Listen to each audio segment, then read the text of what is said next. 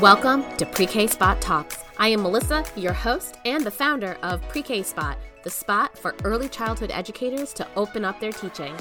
I am your guide down the open ended child led teaching path, and together we will explore strategies and ideas so that you may open up your teaching to less stress, more engagement, and an overall joyful child led classroom.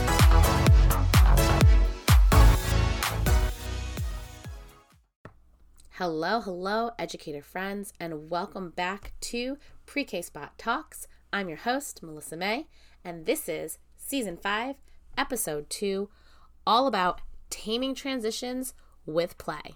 I feel like this topic is all too familiar. Picture this chaos, shoes flying, crayons scattered, and a chorus of, What are we doing next? or Melissa, Melissa, what's going on? Ah, yes, the age old challenge of transitions.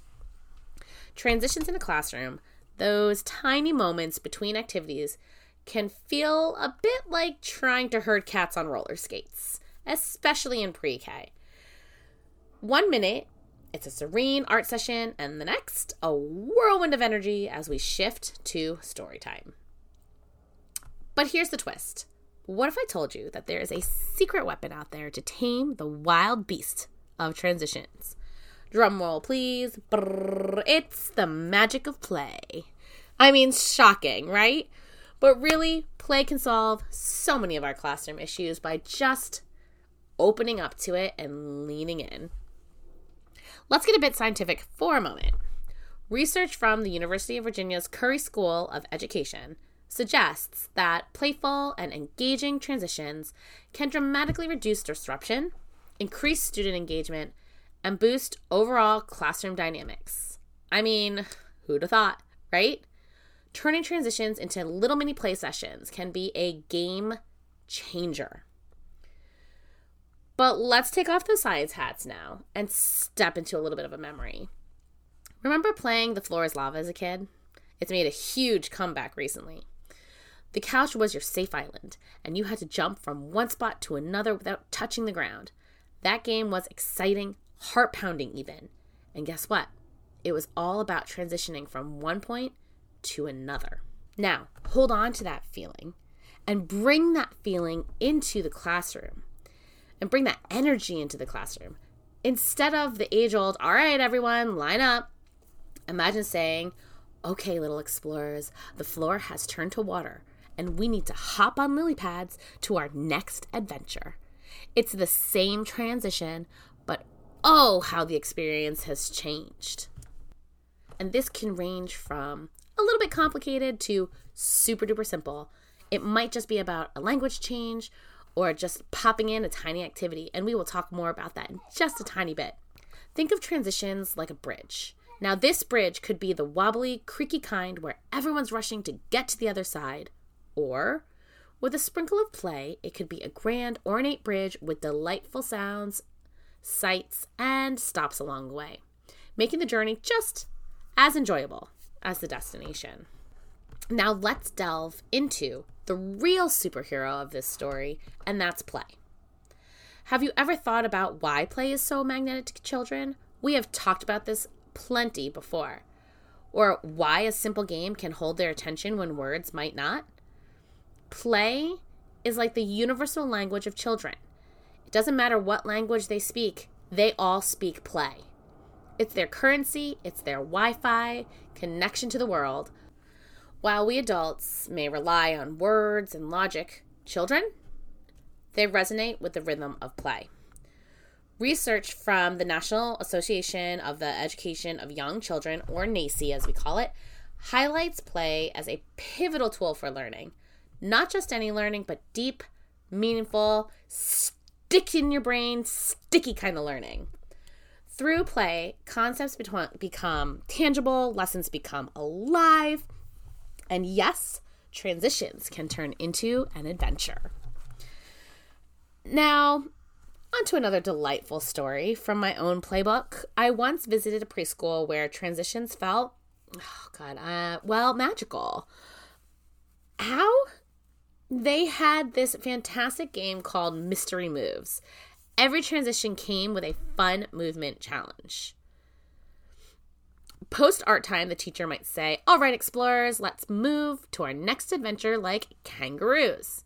And just like that, a room full of tiny kangaroos would hop to their next activity. It wasn't just about moving, it was about the experience. And how simple is that? Instead of saying just go line up, just ask them to hop. They don't even have to act like kangaroos, but I highly suggest it because I keep this one in my pocket and use it all the time.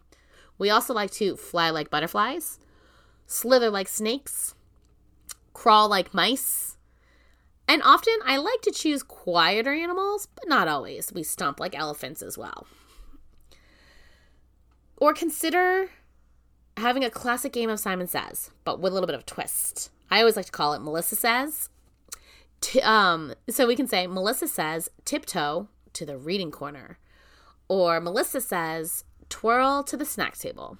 The kids aren't just moving, they're playing, laughing, and more importantly, they're engaged. And do you see the running theme here? We're really not asking them to do much. We are just kind of gamifying transitions. So imagine if transitions became these little pockets of joy, these surprise moments sprinkled throughout the day. They're not interruptions, but rather exhilarating, exhilarating pit stops on the grand racetrack of learning. We know that transitions can be difficult, but this little bit of game or excitement or change really helps to move them along. And so, speaking of racetracks, here's a metaphor to mull over just a little because you know I love a metaphor. If our lesson plans are the cars designed for the learning journey, transitions are the pit stops. Now, these pit stops can be quick, efficient, and barely noticeable, or they can be where the real magic happens, where a burst of energy refuels and revamps our little racers for their journey ahead. And if you really think about them like that, these little pit stops, a time to get a drink, a time to wash hands, or a time to move about if that's what they need, it's really going to help. But the question remains how do we tap into this magic consistently? How do we make every transition an invitation to a mini adventure? Well, my teacher friends, let's unlock the treasure chest filled with games, strategies, and playful techniques that promise to turn every transition into a joyride. Imagine having an arsenal of fun filled games at your fingertips, making transitions smoother than a slide at the playground. Let's kick things off with one of my absolute favorites the countdown game. Here, transitions become thrilling countdowns. In 10, 9, 8, we're blasting off to line, or we're blasting off to clean up. By zero, kids are seated, excited, and ready for the next liftoff. Next up, we have musical moments. Inspired a little bit by musical chairs, play a lively tune as the kids transition. When the music stops, they freeze and listen for the next instruction, if there is one. You can make it a game by there not being one, or the instruction being, hey, put your hands on your head. And then next instruction being, hey, move on. Not only is this fun, but it also sharpens their listening skills. This one is really good for bigger transitions like cleanup or pack up, but really, this works the best for cleanup. And then there's also this super fun gem called Nature's Call. Post indoor activities, the teacher might say, Let's flutter to the reading nook like butterflies, or slither to the craft station like snakes. This is what I was telling you about before. I love this one. But we also can't forget about our tech savvy generation. Incorporate tech transitions. Use a fun app that rolls a virtual dice or spins a wheel. Each side or segment suggests a different way to move to the next activity. It could be like hop like a bunny or a moonwalk to your desk.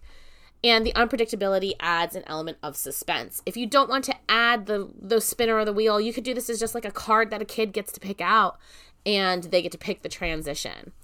Other really great transitions are the mighty moments from creative curriculum. If you have to use those, or if you have to use creative curriculum, this is a really great way of saying you're using it and using it with fidelity, as these mighty moments are meant to be more transitional and quick and short. And I am working on a project right now on picking out all the best ones for all the best uses. So look out for that later. Here's some more research for you. Research from the University of Cambridge emphasizes the importance of physical activity in learning. We all know that this is important. Their findings show that these active transitions not only channel energy but also enhance cognitive processing, memory, and attention.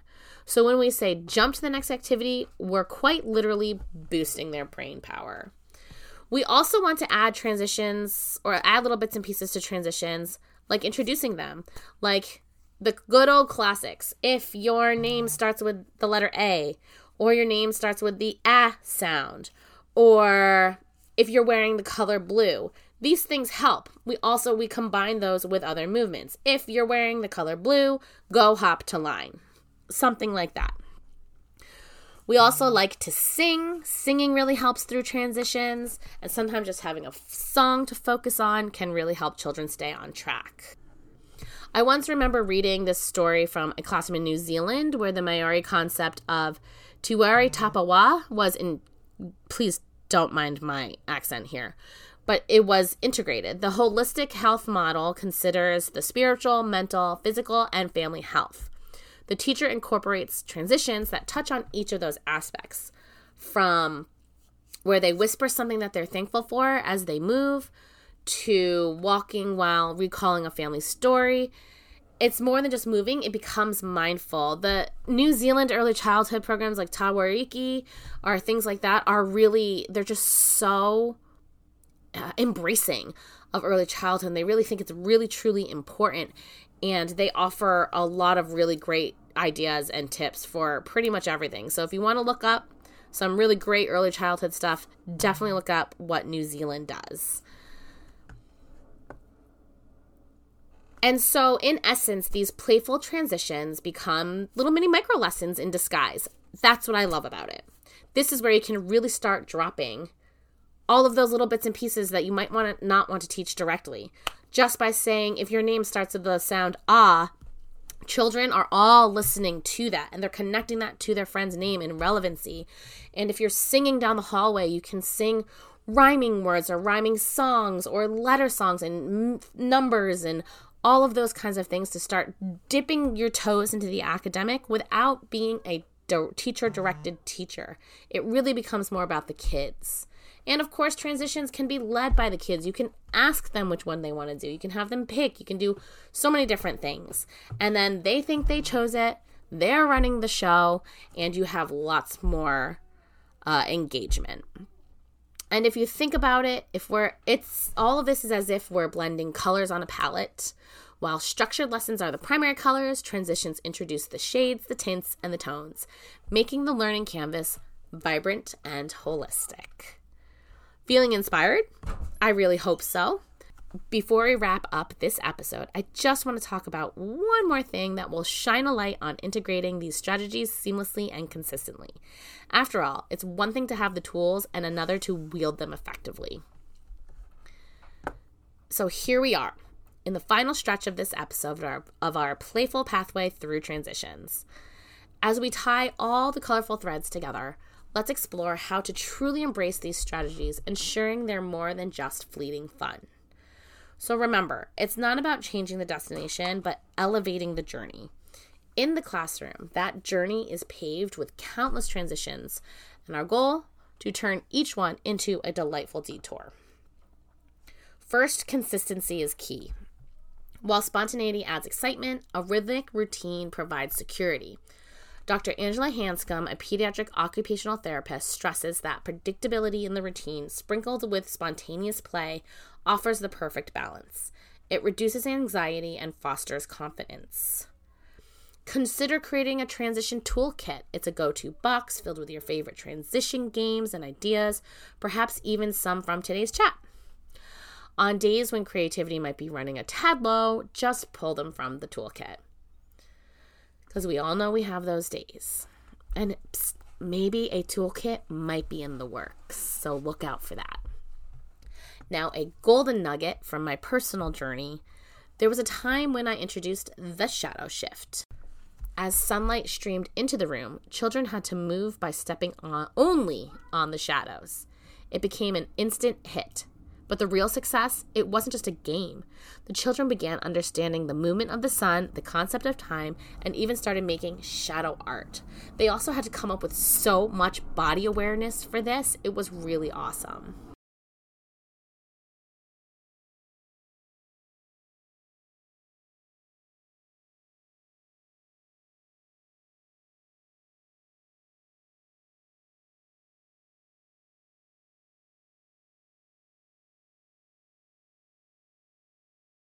But, my dear listeners, the spotlight isn't just on the kids, it's on us educators too. How we feel about these transitions affects how they're received. So, dive in with enthusiasm. Your energy will be infectious. Think of yourself as the conductor of a grand orchestra. Each transition is a note, and with play, you're ensuring it's a joyful one. And let's not forget our parents. Share these playful strategies with them. Transition challenges aren't limited to just the classroom. And as a mom of two little boys, I know if, I mean, if that ain't true, I don't know what is. From dinner tables to bedtime, parents can also sprinkle some magical, playful fun. And after all, homes are where the first transitions take place. And homes, the homes are our partnerships. This is definitely something that you could share with parents and they can bring home too without it being too school like and they can start to make it their own. One final tiny tip about transitions that I would like to say is to try to minimize them. Really take a look at your schedule and see which transitions you can eliminate. I eliminated snack as a whole group and made it one of our choices during work time. Most of the kids choose to do it first anyway and get it out of the way, but we eliminated the entire transition and time frame of eating snack, washing hands, moving to the next one, telling kids what's up. We just do everything all together now, and it is lovely. And as the renowned educator Maria Montessori once said, play is the work of the child. Let's extend that wisdom. Playful transitions are the bridges of their journey. By integrating play, we're not just moving children from one activity to the next, we're guiding them heart and soul through the wondrous landscape of learning. So, as we wrap up today's spirited discussion, I leave you with this. May your transitions be playful, your classrooms lively, and every tiny shift be a step towards a grand adventure. And thank you for hopping, skipping, and jumping through transitions with me on today's episode. That is it for this one, and until next time, play on.